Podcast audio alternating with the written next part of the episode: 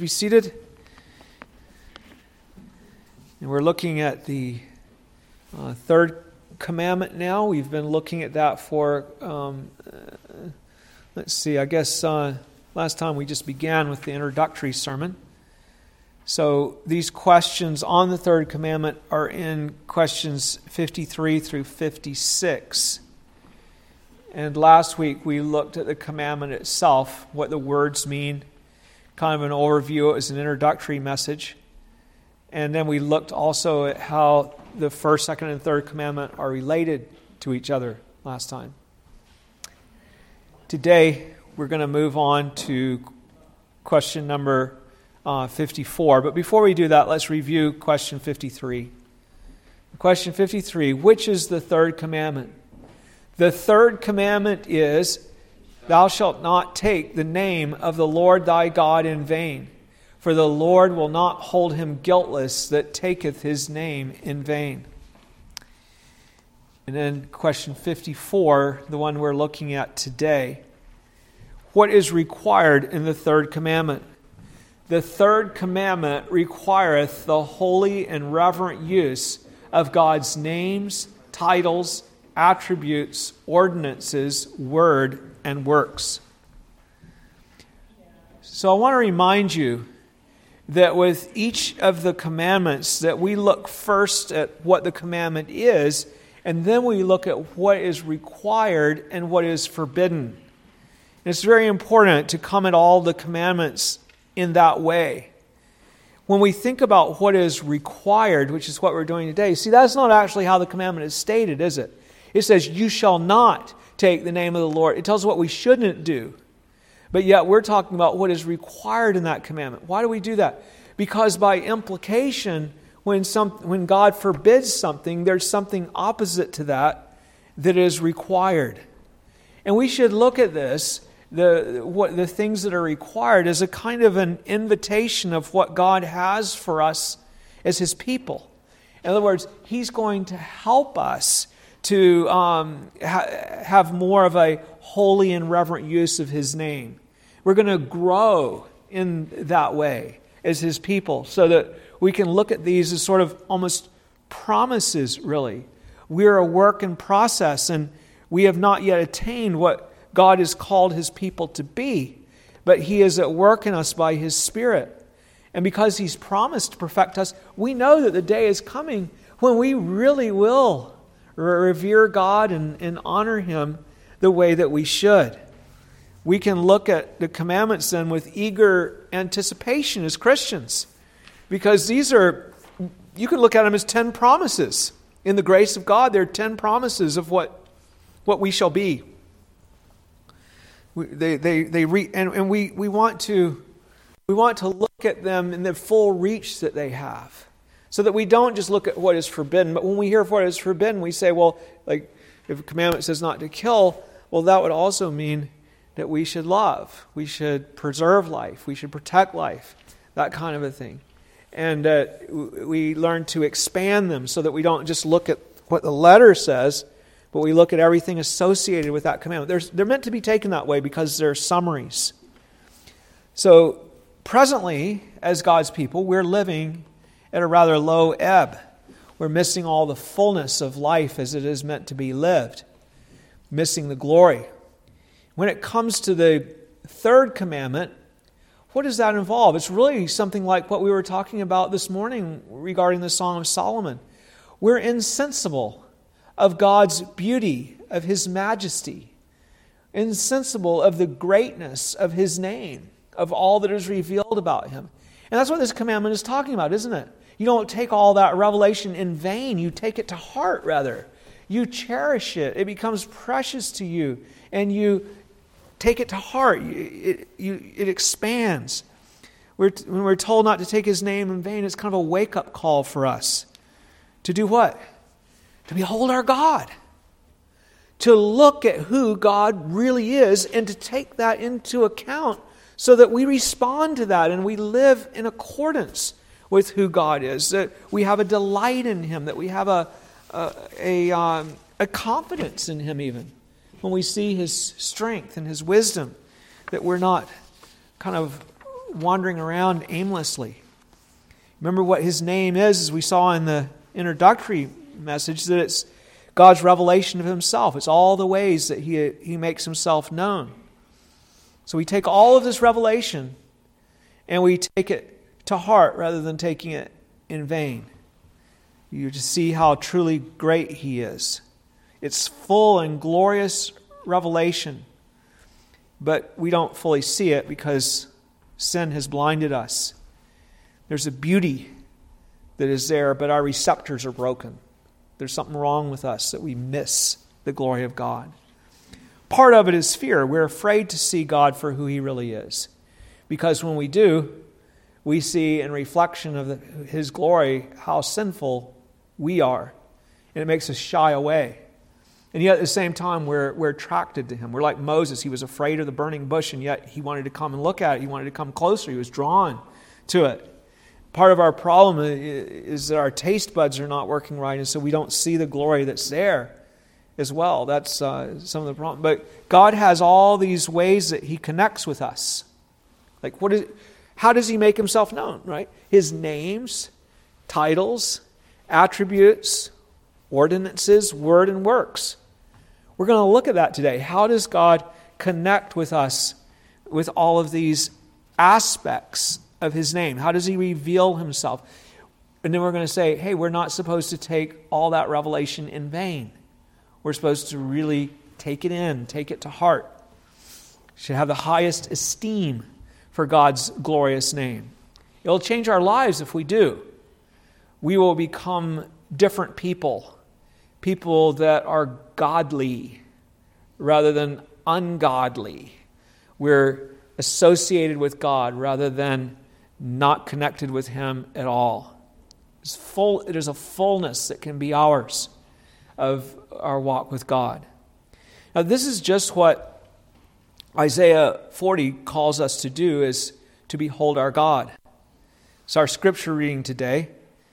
We used this scripture not long ago for a special sermon regarding the uh, pandemic and whatnot, but Isaiah has just told God's people you might remember I mentioned at that time that they're going into exile, that Jerusalem is going to be taken over by Babylon in the years to come. It was pretty far ahead. It was like over a century when Isaiah ahead when Isaiah said that. But that the house of David was going to fall. It was extremely discouraging for the people who love God. How can you mean Jerusalem is going to be destroyed and the temple where we gather for worship is going to be gone? It's going to be just, and we're going to be carried off into pagan land? It was hard for those that love God and hope for his salvation. But starting with chapter 40, Isaiah begins to speak words of comfort to God's people. And he begins to introduce a really glorious part of this prophecy that he gave. He calls upon them to start to behold their God. You need to look and see who God is, and then you won't be overwhelmed by the pressures of life and the circumstances in our society where we see things sort of closing in on us sometimes. He calls them to behold God as He is revealed to them through the coming Messiah. God is coming to reveal His name to them, and it is for them, it is for us to behold his glory, to take that revelation to heart rather than to take it in vain. God's name was revealed in Jesus Christ in his coming more than any other way to us. That's when the fullness of God's glory was revealed. So, in that spirit, give your fullest attention as I read this passage to you, Isaiah 40, and consider the comfort that we have when we behold our God when we see who he really is and we don't take that in vain. See, if you take it in vain, you're going to be all afraid of all the things that are going on around you. Oh, what are we going to do? What are we going to do? But if you see, then it's like, hey, God, God's on his throne. Let's behold him. Let's behold him. Isaiah 40, verse 1. Comfort, yes, comfort my people, says your God. Speak comfort to Jerusalem and cry out to her that her warfare is ended, that her iniquity is pardoned, for she has received from the Lord's hand double for all when did that happen ultimately? It was when Jesus came. It happened in a way when God brought them out of Babylon. That was just a shadow of it. But when it really happened was when Jesus died on the cross and rose again. That's, when, that's what Isaiah is pointing to here. The voice of one crying in the wilderness, Prepare the way of the Lord, make straight in the desert a highway for our God. Every valley shall be exalted, and every mountain and hill brought low. The crooked places shall be made straight, and the rough places smooth. The glory of the Lord shall be revealed. It's revealed in Christ, right, when He came. And all flesh shall see it together, for the mouth of the Lord has spoken. The voice said, Cry out. And he said, What shall I cry? All flesh is grass, and all its loveliness is like the flower of the field. The grass withers, the flower fades, because of the breath of the Lord blows upon it. Surely the people are grass. The grass withers and the flower fades. there's no hope there. But the word of our Lord stands forever.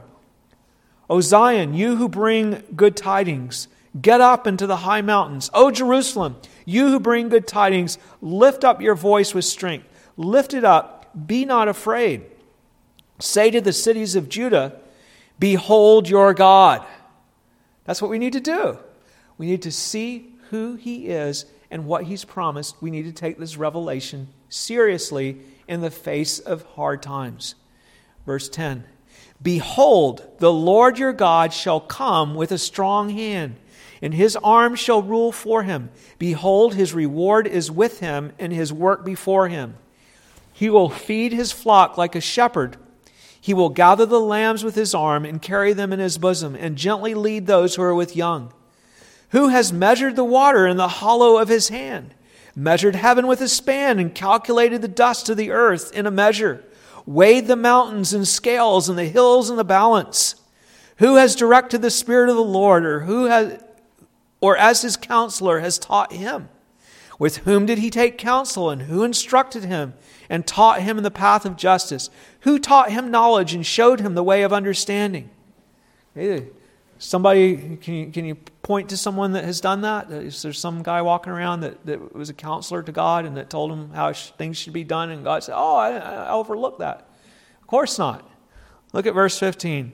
Behold, the nations are as a drop in a bucket and are counted as the small dust on the scales. Look, he lifts up the isles as a very little thing, and Lebanon is not sufficient to burn, nor its beasts sufficient for a burnt offering. All nations before him are as nothing. That's not much, is it? And they are counted by him as less than nothing and worthless. To whom then will you liken God, or what likeness will you compare to him? The workman molds an image. Okay, so this guy is going to make a, he, he said, okay, I'll make something that, like God. He molds an image. The goldsmith overspreads it with gold, and the silversmith casts silver chains. Whoever is too impoverished for such a contribution chooses a tree that will not rot. He seeks for himself a skillful workman to prepare a carved image that will not totter. That's foolish, isn't it? Verse 21 Have you not known? Have you not heard? Has it not been told you from the beginning? Have you not understood from the foundations of the earth? It is he who sits above the circle of the earth, and its inhabitants are like grasshoppers, who stretches out the heavens like a curtain who spreads them out like a tent to dwell in. He brings princes to nothing. He makes the judges of the earth useless. Scarcely shall they be planted, scarcely shall they be sown, scarcely shall their stock take root in the earth, when he will also blow upon them, and they will wither, and the whirlwind will take them away like stubble. That's all he has to do, just, just blow upon them, and then they, they're, they're gone. Verse 25 to whom then will you liken me, or to whom shall I be equal, says the Holy One? Lift up your eyes on high and see who has created these things. Who brings out their, their host by number? He calls them all by name, by the greatness of his might and by the strength of his power. Not one is missing. Why do you say, O Jacob, and speak, O Israel, my way is hidden from the Lord, and my just claim is passed over by my God? Now let's put that in our modern English. God, why aren't you doing anything? Saying, why do you say to God, why aren't you doing anything? You see, like I, have made claims about justice, and there's nothing, nothing, there's no justice done. Verse 28, he asks him again, Have you not known? Have you not heard? The everlasting God, the Lord, the creator of the ends of the earth, neither faints nor is weary. His understanding is unsearchable. He gives power to the weak, and to those who have no might, he increases strength. Even the youths shall faint and be weary, and the young men shall utterly fall. But those who wait on the Lord shall renew their strength. They shall mount up with wings like eagles. They shall run and not be weary. They shall walk and not faint. And there we end the reading of God's word. Who is it that runs and is not weary and walks and not and does not faint? It's the ones who behold their God. When we behold God and we have faith in God and we don't take the revel- his revelation of himself in vain, that's when we have confidence, when we're able to go forward. He gives us strength through faith as we trust in him and we're able to go forward. So may God add his blessing to the reading of his word. We looked at this passage, as I mentioned a few months ago, but today I'm going to take up this wonderful imperative in this passage and focus on that that says, Behold your God, because that's what the third commandment tells us to do to behold God. Verse 9, when God reveals his name. The first eight verses, Isaiah tells them that God is coming and that he will be revealed. And then in verse 9, he says, When he's revealed, what should you do? What should you do when God is revealed? Behold your God. That's what you should do. He has been revealed, so now we have the privilege of not just waiting for him to be revealed, but of looking at who he is. Don't take his name in vain when it's revealed. That's the point. Take it to heart. It's what the third commandment requires of us, and that's what we're destined to do. Remember what I said before the commandments can be taken as promises. God has his hand on our lives. We have given ourselves to him for salvation. He's going to teach us to behold our God and to take his revelation not in vain, but seriously. This is our inheritance that we will be filled with understanding and trust in our God. So today, then, let's consider how we are to behold him, as the Catechism puts it in his names, titles, attributes, ordinances, word, and works. And look at each one of those. So I, I keep having these, uh, these seven point type sermons today. I, th- I think there's seven here. I didn't count them. Doesn't really matter. I'm still looking though. Now I'm stuck looking. No, it's only six. No, we had seven this morning. Okay, anyway, so there's these seven things. First of all, behold him in his names. So often, the names of God, the different names that he has, just kind of roll off our tongue in a thoughtless manner. That's exactly what's not supposed to happen. That's why the Jews didn't use God's name and they didn't want to say it because they didn't want it to just roll off their tongue and not even have any significant, not not be thinking about. His name is, like we saw this morning, ointment poured out. You know, it's something, something that is very, very precious and should, we should take notice of. It'll do us much good then to consider this. In Isaiah 40, he is referred to simply as God. But think about what that name means. The gods of the nations are said to be idols. So when you think about the name God, you think about someone that's very different than the idols. He's the creator of the ends of the earth. He's set in contrast to them as the only true God. He's Elohim, the one in whom we live and move and have our being. We, we're not without him. None of the gods of the nations compares to him. Their creations as well. He is the one that we are to behold when Isaiah says, Behold your God.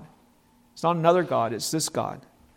He's the one who measured the waters in the hollow of his hand, decided how much water there would be in each place. He's the one who weighed the mountains in his balance, determined where they would be and how big they would be. He is the one before whom the nations are but a drop in a bucket. If you take this revelation of God, his name, to heart and not in vain, think about it. It'll change everything for you. You'll, you'll have an entirely different outlook. Instead of fretting about your life, about the problems in the world, the problems in the government, you will be greatly comforted even if you have to go in exile, even if you get shut up in a prison cell or something. Your God is God, and He has the whole matter in hand, and He will fulfill His holy purpose because He is God. So we look for, as we saw this morning, you know, the kisses of his love in those, situations that we might be in because we know that he is God. Behold your God. Isaiah 40 also refers to him as Lord. All caps, you know that name. It's the one Yahweh, the one I was saying the Jews didn't want to say. That's why they said replaced it with Lord instead of saying Yahweh. Yahweh is not a title but it is actually a name of God that he gave to himself to distinguish him from the other nations. Of course, names have meanings, and uh, it's a name that refers to his existence because the meaning of the name, I think most of you know here, is I am. I am that I am. He alone then is. He just is. Everything else is created, it subsists in him. He alone exists in and of himself. But what is tremendously encouraging in, in Isaiah 40 is that Isaiah tells the poor saints who are getting ready to go into exile that what is going to happen to them when they go into they're going into exile. And he says the glory of the Lord will be revealed to you. Why are they going into exile? So the glory of the Lord can be revealed to them. Why did God raise up Pharaoh and make him hard and oppressive against the people? So the glory of the Lord could be revealed. Why Babylon? So the glory of the Lord can be revealed. He calls them to prepare the way for the Lord, for Him to be revealed. Yahweh Himself is coming to redeem them. That's remarkable. They, they couldn't imagine. God, what do they mean? What do they mean the Lord is going to come? What do they mean? It must be He's coming in the clouds to do things up there, down here. But that's not what happened, is it? He came all flesh. We'll see it together. It's something to be proclaimed with fervency. And you know, of course, that 700 years after Isaiah wrote these words, John the Baptist came and declared that Jesus Christ was the Lord who came among them to save them from their sins. He was the Lord. He used these words prepare the way of the Lord, Yahweh, that name. He, he prepared the way of the Lord by repentance. If God's going to come, you better repent of your sin. If God's going to come, you should be baptized. You should look for cleansing from God because if you try to cleanse yourself, it's not going to go well. So when uh, Jesus came, that's what John said. He declared that he was the Lord whose shoes he was not worthy to loose the, the, thong, the thong on his sandal. The, the loosing of a shoe was a task that even the lowliest of Jews was not expected to do. Even a slave of the, among the Jews was not required to loosen a sandal like that. John says, I'm not even worthy to do that. In other words, John didn't take this name in vain. He said, This is the Lord. I, I, can't, even, I can't even loosen his sandal. It's, it's too high of a thing for me to do, it's too great of a thing. Let it soak into you that Yahweh who came in, is the one who came and washed his disciples' feet when they didn't have a, a Gentile servant there to do it. Meditate on the fact that it is He who came among us to save us. The Lord of glory Himself is the one that was spit upon. You see how easy it is to just take that in a cavalier way? It's all, you know, yeah, he came and died on the cross. Yeah, whatever. No, this is the Lord that did this. Don't trivialize his great name. Do not use his name as an exclamation or as a trivial curse. I mean, should you use God's name as a curse when you strike your thumb with a hammer or something? Or He's the one before whom the nations are as a drop in the bucket. He's the one that came here among us. The nations are less than the dust on the scales before him, yet he saves us. Revere his name. Second, behold him in his titles. His titles are similar to his names, but are representative of his office. Like you have a title, you know, with your office. In Isaiah 40, he is described in ways that bring to mind many of his titles. For example, he is described as our shepherd. And elsewhere, he is called the Good Shepherd who feeds his flock, who gives us bread from heaven and cares for us, bread that makes us live forever, water of life that causes us to never thirst again. He is revealed as the judge of all the nations, who observes the nations. See, that's the title, judge. He observes the nations and he calls them to account for all that they have done. You take that name in vain? You shouldn't. He is seen as our prophet who reveals himself to us so that we behold him. We behold the glory of God. He is seen to be our pre- priest who pays double for all our sins. Also, as the Lamb of God, who is the only sacrifice the priest has to offer. He is seen to be our king who reigns over us and who gives us strength.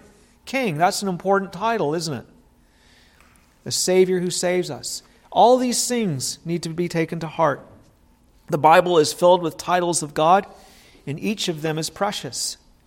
He is judge of all the earth, which reminds us that we must give an account and that He is the rewarder of them that diligently seek Him.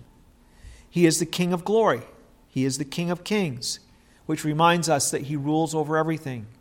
He is the Creator and the Redeemer, which reminds us that we are His. He made us and He saved us.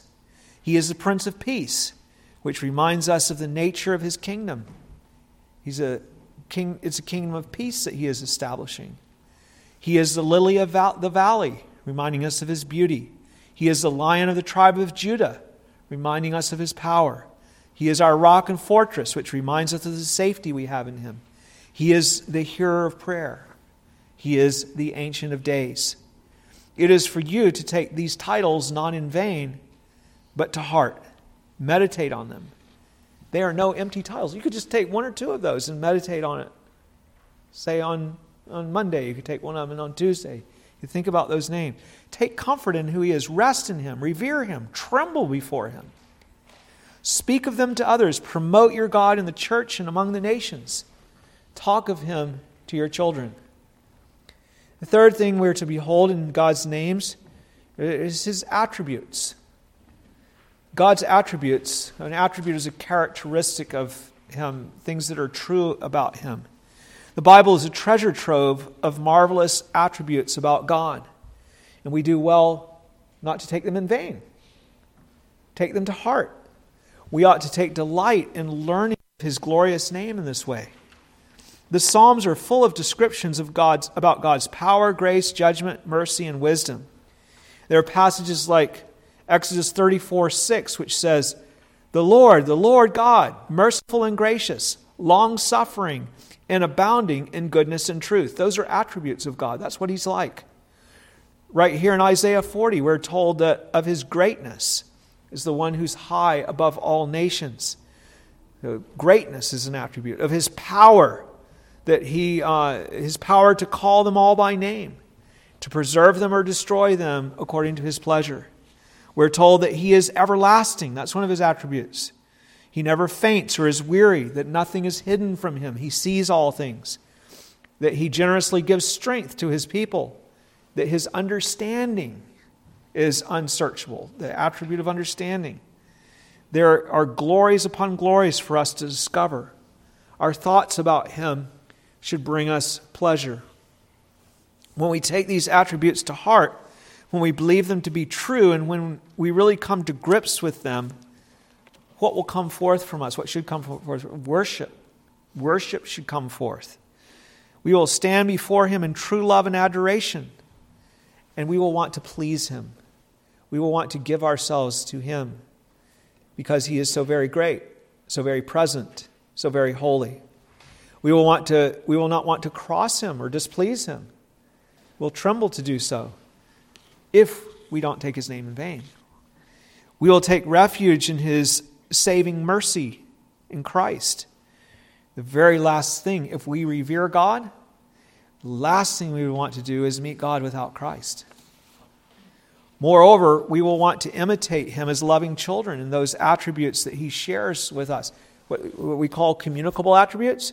God has attributes like um, that he, he's everla- from everlasting to everlasting. We, we don't share that one, but we share things like wisdom and, and that sort of thing. So we will want to be merciful as our Father in heaven is merciful if we, if we don't take his mercy in vain. We'll want to do good to all as he does good. We'll want to be holy as he is holy. We'll want to love as he loves. He is altogether lovely, and by his grace through Jesus Christ, we can become like him. So you see, that should excite you when you see the communicable attributes and you say, God has called me to imitate him. But if you take those attributes in vain and you say, oh, that's not a big deal, it doesn't matter, or you just ignore it, don't pay any attention, then you're taking it in vain. Do not avoid him because you find corruption in yourself. He already knows about all the corruption, and he came to redeem us. He did not come to call the righteous, but sinners to repentance. So don't avoid looking at his attributes because they make you ashamed, but look at them because you're redeemed. And even though you don't have that love and that wisdom and such that you should, you can become more and more like him. Fourth, we behold him in his ordinances. Lord has given us all kinds of ordinances. We hear about things that the government makes and mask ordinances and things like that, and we don't. Those aren't so such such good things. But God's ordinances, we're very glad about. Ordinances are things that He has appointed for us to do. Okay? They are holy ways, really, of connecting with God. Very often, the ordinances are, are ways that we can come to Him. Um, there are worship ordinances the reading of the word, prayer, things we saw when we looked at the second commandment, really. Prayer, singing of psalms to praise his name, the sacraments of baptism and the Lord's Supper. God is appointed, he's ordinances of he, an ordinance of his is that he has given ministers and elders and deacons to serve. He has ordained that we should tithe and that we should preach the gospel to the nations. That's his ordinances to carry the word to all the nations. He has ordained that we should go to restore our brother or our sister if they are overtaken in sin. We should go to help them. And if someone is in rebellion, that we should discipline them, remove them from that's his ordinance of discipline. He has ordained family worship. He has ordained private worship, prayers, reading of the word at home. It's very easy for us to go through the motions of worship and to take it in vain, to take his ordinances in vain, not to take it to heart. Isn't that so? It's such a shameful thing to come before God and all of his glorious ordinances and never connect with him. This is one of the most heinous sins as his people. And it's really a, a devious sin, I guess you could call it, because we, we, don't, we don't notice it. A Christian commits adultery and he's really grieved, and should be. The same Christian goes to worship service with a heart that is far away, not connected with God. Don't even think about it. Which is more important, the third commandment? Don't take the name of the Lord your God in vain, or the seventh commandment? You shall not commit adultery. Something to think about, isn't it? How we ought to repent of this sin.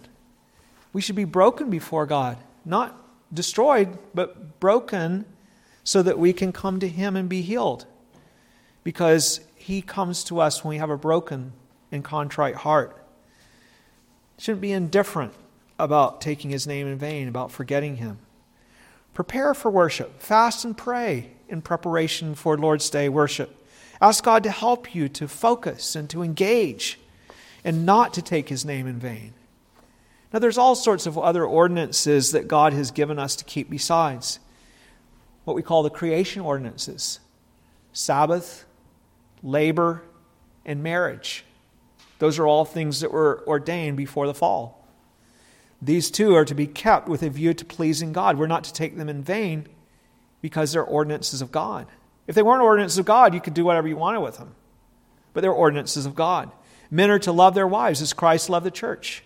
They're to take that seriously. Wives are to submit to their husbands as the church does to Christ. Marriage is not to be entered into lightly. It's a covenant that's not to be broken. It's to take God's name in vain if you enter into the covenant and then break the covenant. We're to be fruitful and we're to multiply.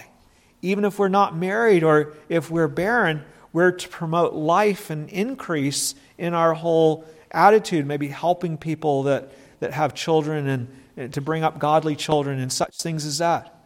God has ordained the civil magistrate. We're to obey them in their ordinances, so long as they do not call us to do what is sinful or forbid us to fulfill our God given duties. He has ordained that children are to honor and obey their parents, that we're to look after the poor. That's an ordinance that God has given us. We're to maintain justice. None of these things are to be taken in vain because they're God's ordinances, they're His holy ordinances. and we're to see him in all of his ordinances. His name is written on the ordinances. So when you look at marriage, do you see God? When you look at uh, children obeying parents, do you see the ordinance of God? Or is it just like a thing? You should see God in it, or you take his name in vain. Fifth, behold him in his word. Of course, we have just looked at the word as an ordinance of worship. But the word is singled out here when we talk about God's names. I'm talking about the catechism definition, right, that we're going through his names, titles, attributes, ordinances, word. See, word is given in addition to ordinances. The word is singled out as one of God's ways that his name is revealed to us because it's the primary way that he reveals his name to us. It's so important. Jesus is the living, eternal word from the Father who came in the fullness of time to reveal God and God's glory to us by redeeming us according to God's directive. Truly, God connects with us through Him. And the best thing that you can do is come and take this wonderful revelation of God to heart. The Word that became flesh and dwelt among us. He has come in the flesh, and we have beheld His glory. That's what Isaiah is talking about. Behold your God when He comes. That's what John the Baptist picked up from Isaiah, then saying that he was preparing the way of the Lord God who is coming, the Word of God. There's no better way to learn of God than from His Word, His living Word. This is what Isaiah is announcing in Isaiah 40 Behold your God, your Redeemer. And of course, Christ, the living Word, must never be separated from the written Word. We saw something of that in John 14 today when we looked at that. You remember when we were looking at John 14 that you have the Word and the Spirit there together that Jesus promises because He's going away. And so, how do we connect with Him now? Is it just kind of a mystical thing that I just kind of imagined what Jesus is saying to me? No, He's given me His Word. That the Word now is not in flesh walking around, around. He's gone up to be with the Father, but we have the record of all that He did and said and taught in the Scriptures and then the Spirit works through that so that the Word is not just a dead letter, but that God actually speaks to us through the Word. How far astray we go when we turn from the Word of God. God has given us the Holy Scriptures to reveal Christ to us today. It is through the Scriptures that we have a perfect, infallible, complete record of Him. Many arrogant men have denied that the Bible is the Word of God and they have taken it upon themselves to redefine Christ, to define him according to what they think Christ should be. How far astray we go when we do this. Fallen men, imagine fallen men deciding what their Redeemer should look like. How does that work? That's like trying to heal yourself. No, brothers and sisters, come humbly to God's Word with a teachable spirit come depending on God's Spirit to open the Scriptures to you, to teach you. This is how you learn of Christ and of God's salvation and how you take it to heart. Don't come to the Word without prayer. We come reverently to God's Word in a holy and reverent use of the Word. Don't look at this book as private interpretations of men. It's the testimony of holy men of God who spoke by the Holy Spirit. They have spoken the very word of God. It is God breathed. We have a sure word of prophecy here that we can hang all of our hopes on and be sure of. Do not be led astray by arrogant priests and ministers. God has magnified his word above all his name. It's pri- the primary way that he reveals himself to us. So don't take the word in vain. Of course, it says things that make you uncomfortable. It stands in judgment of our society, of every society. It is from God, and we are sinners. Jesus brought his word to bear upon all the, the seven churches in Asia Minor. But what comfort it gives us when we see clearly in it that Christ has come to redeem us. To, as Isaiah 40 says, pay double for all our sins. That's in the Word. To reveal the salvation of God. And He came to be, not just to reveal the salvation, but to be that salvation. Take it to heart. Don't be dead to it. Welcome the truth. Welcome the Savior. Lodge Him. Live before Him. Rejoice in Him. That's what you do when you don't take the word in vain. Sixth, Behold him in his works. God is known through his works of creation and providence. The work of creation is making all things of nothing. When you see a great work of art or a great piece of technology, you stand in awe. You hear of a phantom jet that can disappear before its enemies. You go, wow, that's amazing. Look at that. And you show people about it. Or you hear an incredible, completely different way of looking. You hear an incredible piece of music that someone has written and, and performed, and, and you're so impressed. You don't take it in vain because it's something that is excellent that is put before your eyes. How much more should you be impressed when you see all that God has made?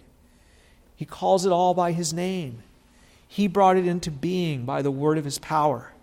The more we learn about the universe, the more we are in awe, the vastness, the glory the intricate design, the interworking of everything. And then we look in the microscope. Okay, we look at the broad universe, we see all in the heavens. Then we look at the microscope, and we see more and more detail all the time. In the days of Darwin, they thought that a cell was just kind of a blob of goo or something. And now we see that there's a whole little complex, a city almost going on in, inside with thousands of little machines and functions going on. It's, it's incredible. Information centers, information being transported back and forth. It's, it's, it's mind boggling. So incredibly designed. But you see, do you see the designer? It's a work of God. And not only that, but in creation, we see his marvelous goodness. We see his imagination. The very fact that there is such a thing as seeing invented with things to see, not in black and white, but in color. It's kind of amazing. There are such things as sunsets and oceans and mountains, beautiful faces. There's such a thing as eyes to see these things with. And that there is such a thing as marital love. And that by this, children are brought forth who are like us, and yet each one is unique. God designed that. He's the creator. There's such a thing as taste buds, and so many things to taste. And the fact that we're able to make things, and that we have God has made us to have artistic flair and to write stories and to make automobiles and that, to explore things and to communicate with each other. It's God's doing. Behold his glory. But of course, his greatest work of all, the work that he is most delighted to perform, the work that Isaiah is focused on in this text, it reveals his glory more than any other, is the work of redemption. We're fallen creatures. We've sinned against God. We were beyond repair. And yet He came with a promise of mercy to us in the Old Testament, promising to be our God and that He would take us as His people. And now He has done that great work that was required, the great work that was required for that to happen. He has sent His only Son, Jesus Christ, the one declared in Isaiah 40 to be our Redeemer. And He has come, and He has borne the wrath of God on the cross. Do not take this great work of God in vain. Believe, trust, receive, rejoice. God will not accept any making light of this great work. If you're indifferent about it, you will have to bear the curse yourself, and that will bring you down to hell forever.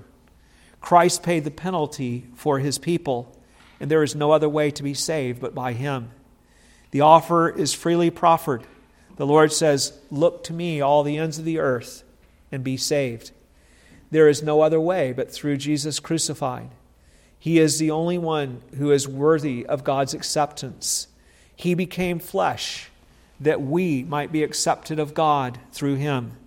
He became flesh that he might, as the acceptable one, also offer himself as a sacrifice for our sins. In nothing else is God's wisdom, power, grace, and mercy his holiness and justice so clearly seen as in his work of redemption. God's work of creation reveals much, his work of redemption reveals any, even more. If you do not take it to heart, you cannot be saved. If you take it in vain, you cannot be saved. So, the bottom line is that the third commandment calls you to treat God and everything associated with Him with the utmost reverence in the way you talk about Him, in the way you think about Him, in the way that you respond to Him, and to everything associated with Him.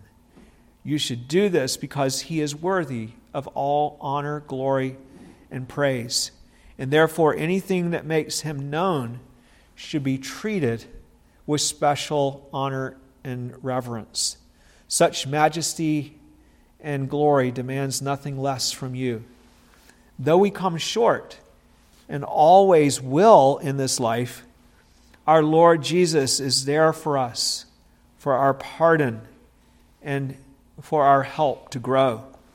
What a blessing it is to know that the day is coming when this work will be complete, when our sanctification will be complete. And the whole church will never, ever, ever take God's name in vain. Not one member, when we see his glory, will ever again take the name of the Lord our God in vain. What a joy and delight it will be in that day when we're finally able to do what Isaiah calls us to do here Behold your God. Please stand.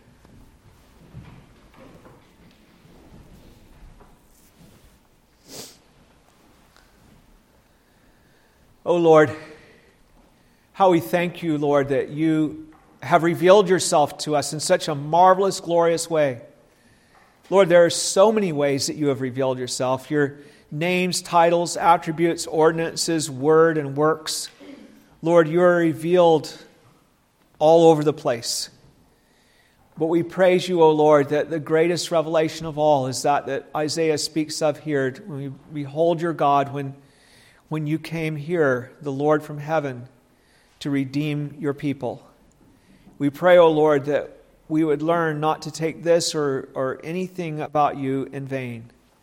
We pray that we would count you with, we, we would re, have a holy and reverent use of your names, attributes, ordinances, word, and works. Father, we pray that you would forgive us for taking your name in vain. We pray, Lord, that you would cleanse us from this sin. Father, it's interesting. It's an interesting thing because this is one of those things that I guess it's that way with most sins, but that if we forsake this sin, we would be so much happier. I mean, there's nothing more special than beholding your glory and seeing our God and honoring you. There's nothing better than that. There's nothing that will give us more happiness than that. And we're, we're kind of our own worst enemy in that way because we're so slow, so sluggish, so hard for us to see that this is something, as you tell us, it's something that should matter, is really what you're saying. Not to take it in vain, something that should matter to us, something that should be important. And we miss out. We miss out on so much. We're, we're rumbling around in the mud puddle when we could be out by the seashore. We pray, Lord, that you would help us, that you would deliver us. We pray that you would cleanse us, that you would open our eyes, and that we might be able to behold you. Lord, we could ask you to reveal yourself, but indeed you have already revealed yourself most gloriously so we would ask you rather to reveal yourself to us, to reveal yourself so that we can see what is there, so that we can see what has been revealed. That you would change us. Lord, we look for your kisses, even as we did this morning, that you would come to us by your Spirit to open our eyes to see your love, that you would manifest your love to us, that you would make it known, that in all your attributes we would see who you are, that we would see your name as an ointment poured forth, and that we would delight in you. We pray this in Jesus' name. Amen. Amen. Receive the blessing of the Lord our God. Now to the King eternal, immortal, invisible, to God who alone is wise, be glory forever and ever. The grace of the Lord Jesus Christ be with you all. Amen.